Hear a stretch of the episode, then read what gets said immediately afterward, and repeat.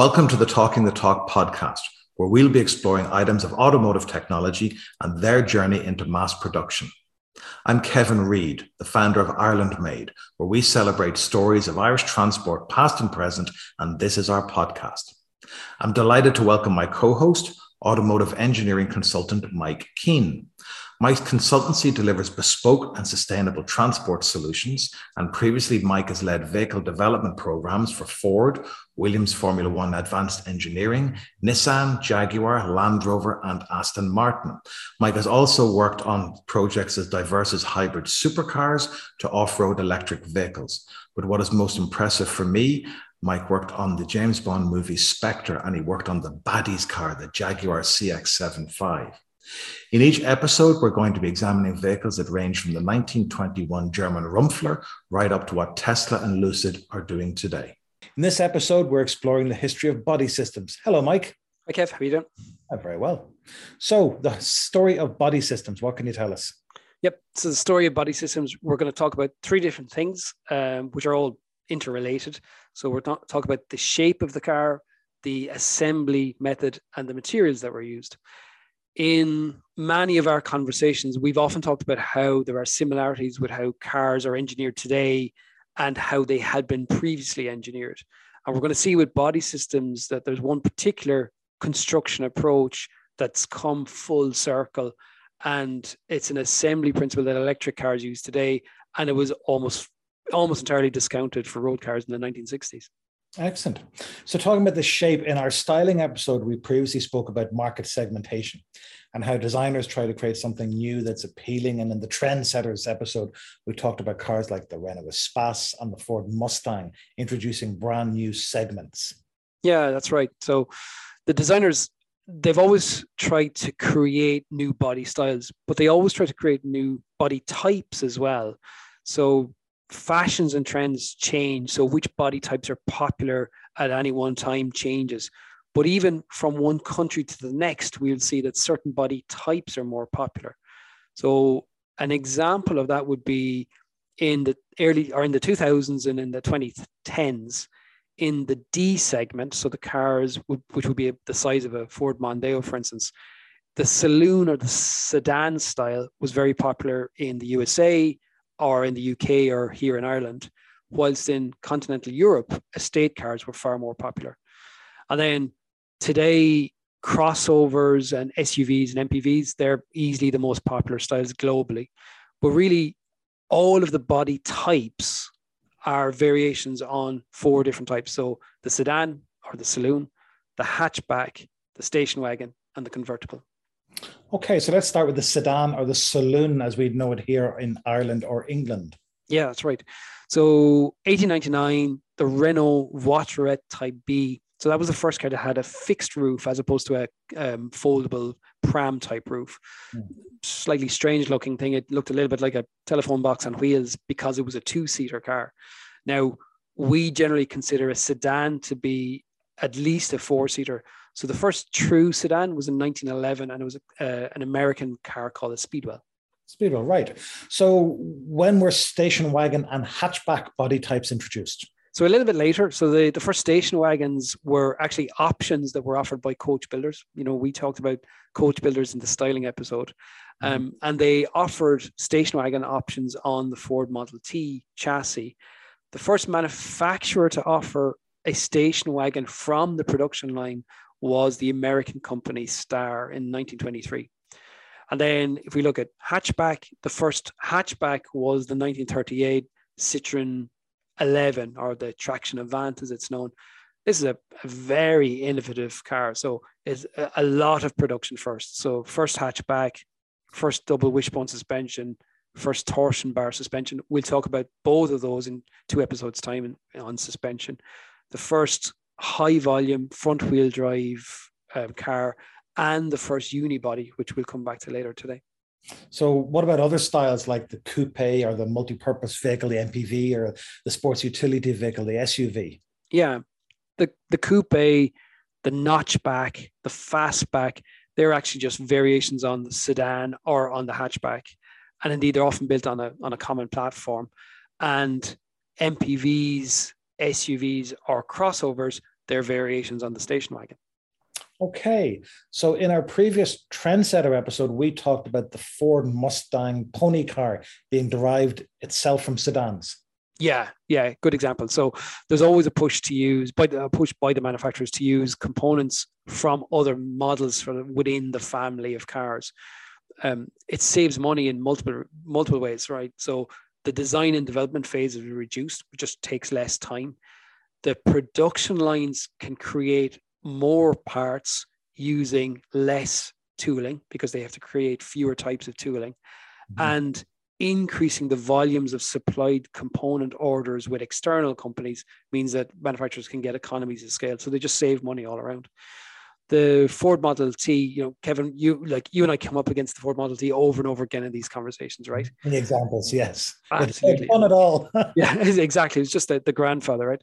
So it was uh, it's an ex- excellent example of this because on the on the production line, they made sedans, touring cars, station wagons, trucks or runabouts uh, was a, a, type of sporty car that they they had in the 20s all built on the same production line using interchangeable parts now typically components are interchangeable but the chassis and the body type or the body were unique for each model and then increasingly as car development went on through the last 100 years and particularly with the advent of computer aided design in the 80s manufacturers were able to standardize higher percentages of the car.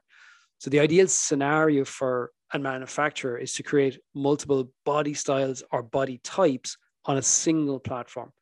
And the Volkswagen Group is particularly adept at this. So their A platform, as they call it, it carries over 20 vehicle models. So you've got cars like the Golf, the Scirocco, the Audi TT, the Seat Leon. So they're all on a on a common platform.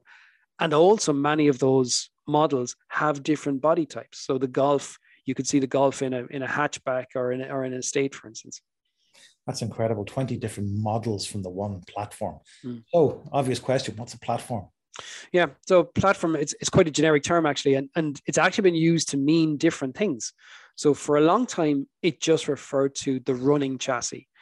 And then as cars began to be manufactured using unibody or monocoque construction, the platform came to mean a layout whereby the powertrain and the chassis components were common, but also their relative position in the car was common. Right. So, what do we mean by chassis or chassis? Yeah, chassis or chassis. So, um, I like your, your your wording there. So, sh- chassis, it's a French word, and it's been, and you know, so it started as chassis, and now it's been incorporated into English as chassis. Um, cars had a separate chassis from the very start because that's how horse-drawn carriages were built. So the chassis is a structure onto which various components and systems are mounted. The first cars used wooden chassis, but very quickly steel was adopted for its its strength and its durability. And then typically the first cars had what's called a ladder chassis. It's called that because it actually looks a little bit like a ladder. So you've got two very strong beams running along the side, with multiple lateral cross members added for stiffness. And then onto that chassis would be added the suspension and the brakes and the steering, and then the engine and the transmission and the wheels. And at that stage of the build, before the body had been added, you could actually drive that chassis around. So hence they were called running chassis. Mm. And then on top of that, then the body was added. And that construction method is often now called body on frame. Um, and that's where you have a separate chassis. And then that that method of using a separate chassis that was universal right up to the 1950s. Right. So I, am immediately thinking of my 1970 Land Rover Series 3. Great example, very strong ladder chassis with lightweight aluminium body panels. Yeah, great example. Uh, actually, a particularly good example because a ladder chassis is very well suited to 4x4 applications and it's still used in 4x4 applications today. So new trucks like the Ford Ranger or the Nissan Navara, they still use a, a, a ladder chassis uh, assembly method. Why do they still use that method? Um, it's it's down to what is it's it's both the major advantage and the major disadvantage of a separate chassis, depending on what your application is. So, an independent chassis sits on a geometric more or less a single plane so you know you could you could place that frame on the floor and it's a flat frame effectively and because it's relatively flat there's very little vertical structure in it so although they're strong it has relatively poor torsional rigidity So torsion rigidity is the ability for the chassis to resist twisting. So if you imagine that uh, the front left hand wheel it goes over a bump and the rear right hand wheel goes over a bump they're putting a twisting me- moment through the chassis yeah. so because there's no vertical structure it's not able to resist that and that's actually a good thing on a 4x4 because if you're taking a 4x4 you know well off road over very rough terrain that um, flexibility in the chassis helps with the compliance over those bumps. It helps to absorb that rough um, that rough terrain. However, on a road vehicle, ideally the chassis should be really stiff or stiff as possible and allow the suspension system to do to take up that compliance allow the suspension system to handle the bumps. Because in that case if the chassis is twisting it means that the position of the wheels the relative position of the wheels is not being controlled very well. It's you know it's much more difficult to control the relative position of the wheels right then. So so how did road cars having a separate chassis how did they actually cope? It was always a problem. The, the main method at first was simply to try and make the steel sections of the chassis thicker and have larger cross sections and basically just try to resist those forces simply by you know through the material strength. But the problem with that is it adds material so it adds mass into the into the car. So it's a, you know it's a limited solution often body and frame cars would would suffer from twisting and it resulted in poor road holding or even noises and squeaks, right? So the various components on the car would be rubbing against each other as the chassis twisted. And in open top cars where there's no roof and you don't have that extra support from the roof, it's a there's a phenomenon called scuttle shake, and that's where in that central portion where the occupants are, you know, there's the least amount of structure, and therefore it, uh, there's a, a possibility of the car flexing in the middle. British sport cars of the 60s, like the, the Austin Healey 3000 and the, the MGB, they were particularly prone to that. Right. So I've heard of scuttle shake but I've not actually been in a car and experienced it. Like, is it visible to the naked eye? Can I feel it through the seat? Can I see it on the on the doors? In in worst cases, all of those. And so in worst cases, you actually feel it come up through the seat. You can feel that the car is difficult to place on the road. It doesn't always do what you want. And also, exactly to say, you would see the doors move in the car. You'd see, you'd see like the gaps changing in the door if, on, on a really, really poor car. Yeah. So it's a, a, if it's really poorly engineered, you can get all of those problems. Very reassuring when you're driving along. so, what other types of chassis beside the uh, the, the ladder frame? Yeah, there's a, a, number of different types of independent chassis, but they all had this problem, this torsion rigidity problem that they had to deal with. So the Volkswagen Beetle that had a pressed steel platform chassis. Again, another use of the word platform. Yeah. Um, and in that pressing, there's a central spine, and that central spine is offering vertical structure to try to deal with the, the torsional um, rigidity problem. The, the the Renault 4 of 61 of 1961 that also had a press steel chassis and it used a perimeter beam for stiffness, a little bit like the the, the, the beams around the outside of the ladder chassis. Yeah. Then there's a, a backbone chassis. So the Rover 8 of 1904, that was the first car to have a backbone chassis. It was also on the Tatra 11. You remember we, we spoke about the Tatra 11 on the cooling episode? Uh, to the teardrop car, yeah. Uh, actually, the car before the teardrop car, actually, the earlier one. Yeah, that's right. Um, and in that case, there's a large steel fabricated tube that runs up the center of the car and it has sort of lightweight steel outriggers that pick up the body and suspension. And then that central tube is trying to do that, uh, offer that stiffness. And it's quite high, so the occupants sit either side of it. Um, if you look at Lotus, so Colin Chapman, he always plays particular importance on chassis stiffness and on vehicle weight. And as a result, Lotus cars have always been famous for their, their vehicle dynamics performance, even today. And many of the earlier Lotuses used a backbone chassis. So Chapman used that on the 1964 Elan, the 66 Europa, the 76 Esprit, and even on the, the DeLorean in 1982, because that was derived from the 76 Esprit. All right. I never knew it came from the 76 Esprit. There you go. Live and learn. Are there any other types of chassis? I think uh, the other most common type of independent chassis was the space frame.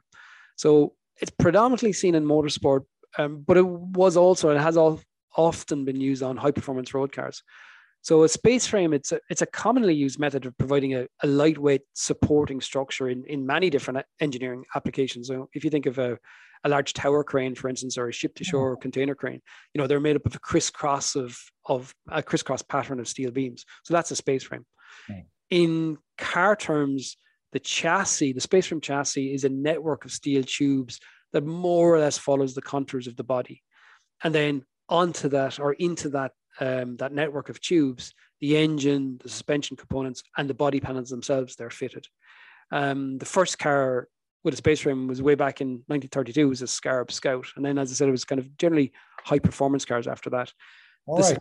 and it's just just as to the Scarab Scout was that an American car? Yeah, it was. Yeah, the Scarab was an, was an American car. Um, the space frame it allows the chassis to have more vertical structure because you're able to build that uh, that network of tubes up higher in the car. But they still often have that same problem where the door openings are the, the, the weaker the weaker point or the weakness in the structure. Okay, so how did engineers solve that problem? If I feel you're going to tell me a great example. Yeah, um, so the 1955 Mercedes-Benz 300 SL Gullwing. So that car is absolutely iconic because of its gullwing opening doors. And the gullwing doors were actually a solution for that torsional rigidity problem. So the 300 SL had a space frame chassis. In order to generate enough chassis stiffness in that central portion where the occupants are, the space frame structure needed to be quite high in the sills. And because it was quite high, it just didn't allow for a conventionally opening door. And as a result, the gullwing doors were the solution. Ah, right. It's a hell of a car, though. It looks fantastic, and all you think of is the gullwing doors. You don't think of that. No, right? Yeah, that's the that's the iconic bit, isn't it? Isn't it just?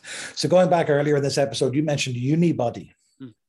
Yeah. Okay. So separate chassis, simple and cheap to make, right? So um, you know, simple structure, simple materials, but difficult, as we said, to make them stiff and also difficult to make them light because you tend to get more material added onto them. So in the 1930s, engineers started to look at means to combine the chassis and the body. And nowadays, aside really from the 4x4s that we talked about, very few road cars are made using a separate chassis. And now they're made using what's called a unibody. Right. So you help me out here. A unibody and a monocoque, they're the same thing, right? Aha, no, they're not. Uh, so you, you set me up for a, for a great answer, right?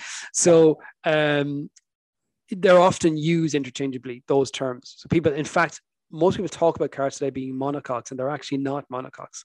Um, it's it's a bit of a technicality, the difference between them, but they but most cars today are all unibodies. So um, they have a similar assembly technique. So monocoques and unibodies, the difference is due to which components are taking the structural load. So neither a unibody nor a monocoque has a separate chassis. In the unibody, the body structure, the floor pan, the window pillars, the roof, and the engine bay, they're all fabric fabricated together in what's called the, the body in white. It's a single, almost like a single component that looks a little bit like a car. And then onto that, then you have the chassis systems are bolted, you have the, the powertrain is added in, and the, the body panels like the bonnet and the wings, they're added onto that. So the body has to take all of the, the forces that come from the road and those those applied forces and the load paths they take, they're reacted and you know they're taken by the body structure. Torsional loads, we talk about that torsional rigidity. So where you know your front left wheel and your rear right wheel are, are you know trying to twist the, the, the car, that torsional load is passed through the floor and it's also passed through the pillars and through the roof and it's nice and, and torsionally stiff. And then onto that unibody structure, the body panels are added on, but they don't take any of that load. They're just lightweight panels bolted on. A monocoque is exactly the same structure, except the panels, the doors, the bonnet, the wings, they also take some of that structural load. They're stressed panels. So if you take them away from the car, the car is a little bit weaker when those panels are removed. And that's far less common. Right. Okay. So the Traction Avant you mentioned earlier was the first unibody. Who actually then, as a manufacturer, uh, picked it up next? Well, well, really, you know, the European and Japanese manufacturers they moved towards unibody en masse through the 50s and 60s. So it just rapidly was picked up, uh, you know, across all manufacturers. And in the US, separate chassis or body on frame vehicles that that assembly method was held for a lot longer. So well into the 70s, into the 80s, and you know even today, you will you will get cars, yeah, with a, a separate or a body on frame construction. If you look at monocoque, which is far less common, the 1955 Gaz M72, so the Russian car, that was the first true monocoque because its body panels were all stress members. Or another example would be in 57, Lotus again, they released the Elite, and that had a fiberglass, fiberglass monocoque. So very light, very stiff, but not very strong and, and quite expensive to repair. All right. So you mentioned fiberglass there. Were there any other materials used? Yeah, right. So we talked about steel chassis, we talked about steel unibodies, and the external panels then that are bolted on were, you know, steel mainly, but sometimes fiberglass. You know, plastics are quite popular now, and aluminium would be the other material. Now, aluminium has been used in car construction, but far less extensively. So it's lighter than steel, but steel is stronger. And aluminium is expensive to manufacture and it's more difficult to fabricate. So for a long time, it just really wasn't very widely used. We can go right back to 1904. So the Pierce Arrow was the first car that used aluminium castings. And the first car, the, the first volume production car to use aluminium body panels was actually the 56 Panhard Dyna, the French car. So it was launched in 56, but interestingly, by 58, they had removed the aluminium panels so that only the bumpers were made in aluminium. Right, because we covered those particular cars, in, in fact, the full range of them on a photo shoot for Ireland Made down in County Limerick. And I remember hearing that the, the car was designed with aluminium panels in mind, but when they came to manufacture them, they proved to be too expensive. And by 1958, they stopped using aluminium in the body panels. Yeah. Great cars, very quirky designs. Lovely cars, actually, yeah. So a lot of cars use aluminium now. When did they change? Yeah, so 1994, that was really the step change. So the Audi A8, um, it was the first production car to use aluminium uh, for the unibody structure. And Audi used that principle again in 1998 with the A2. So that was the first small production car with an aluminium unibody. And then in between those, in 1996, Lotus released the first generation Elise. And that had a patented extruded and bonded aluminium chassis or tub, as it's known on, on in sports cars. So an aluminium tub with fiberglass external panels. Um, so I, I, say tub because many high performance sports cars they have a, a central tub in a lightweight, very stiff material, and then they have deformable, stronger structures at the front and at the rear. And those materials that would make up that tub are they carbon fiber? Sometimes they are actually. So carbon fiber, you know, was developed uh, for cars really in the 1980s. So McLaren introduced it to Formula One in 1981, and then it was really in the 1990s where it's it started being used for road cars. So in 91, 1991, the Jaguar XJ15, that was the first carbon fiber monocoque car. And then through the 90s, then we had the Bugatti EB110, Ferrari F50, McLaren F1 sports cars. So all very high end sports cars.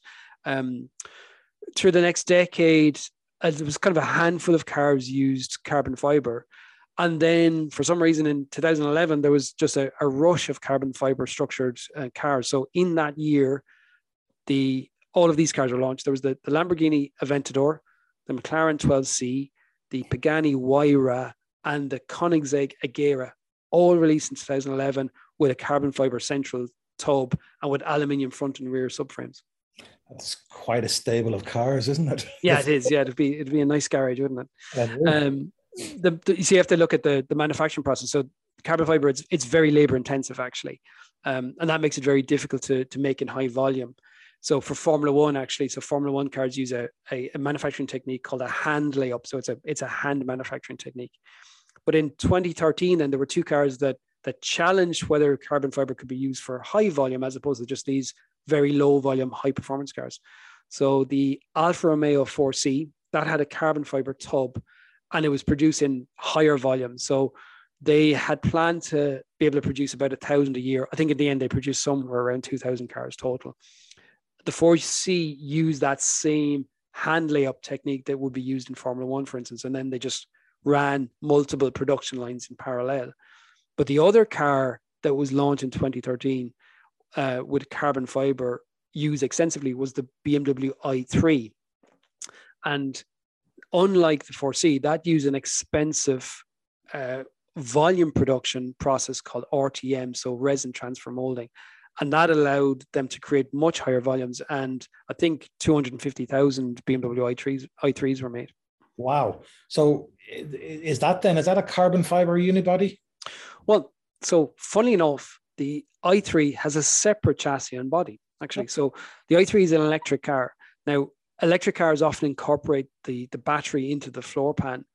The i3 used a separate aluminium structured chassis and it, it incorporates the battery, the electric motors, the drive line, and the suspension and the steering systems. And, and they call that the drive module. And effectively, it's a running chassis, as we talked about earlier on. Hmm. And then onto the top of that, they added the separate body, completely separate assembly of the body. And that's made from carbon fiber and from plastic. And they call that the life module. The life module, very catchy. Is that how electric cars are now made? Well, BMW were unique in that the i3 body structure is a completely separate assembly and it's added onto, you know, it's dropped onto the top of the chassis. Most other EVs use a, a really a partial unibody structure. The the early EVs they shared their unibodies with uh, combustion engine cars. So the first Tesla, for instance, the 2008 Roadster, that's based on a Lotus Elise aluminium tub. In 2012, Tesla launched the Model S, and that design placed the battery in the floor, and they refer to that as a skateboard because what they it was it was similar to the i3. So the, the battery pack is built into a flat structure in the floor, and it also holds the drive line and the suspension. But then that skateboard structure, or skateboard as they call it, that structure, it's incorporated into the unibody. And that's the most, that's now sort of the most common construction for EV body structures. But the funny thing is, manufacturers now tend to refer to that skateboard as the platform. So, platform, there you go. Word keeps coming up. Coming around. Lovely. Thank you, Mike. Most interesting and brings us to the end of our exploration on the history of body systems, or monocoque chassis, skateboards, platforms, all brought together as body systems. Join us in episode 10 when we'll be talking about the history of steering systems. Thank you. Thank you for joining us today on the Talking the Talk podcast. My thanks to Mike Keane, and you can check out his consultancy on mikekeane.ie. Then check out irelandmade.ie to view our back catalogue of videos celebrating stories of Irish transport, past and present. We look forward to welcoming you onto our next episode where we further explore the origins of automotive technology. You can find us on YouTube or Spotify or wherever you get your podcasts. Please subscribe and tell your friends. Bye for now.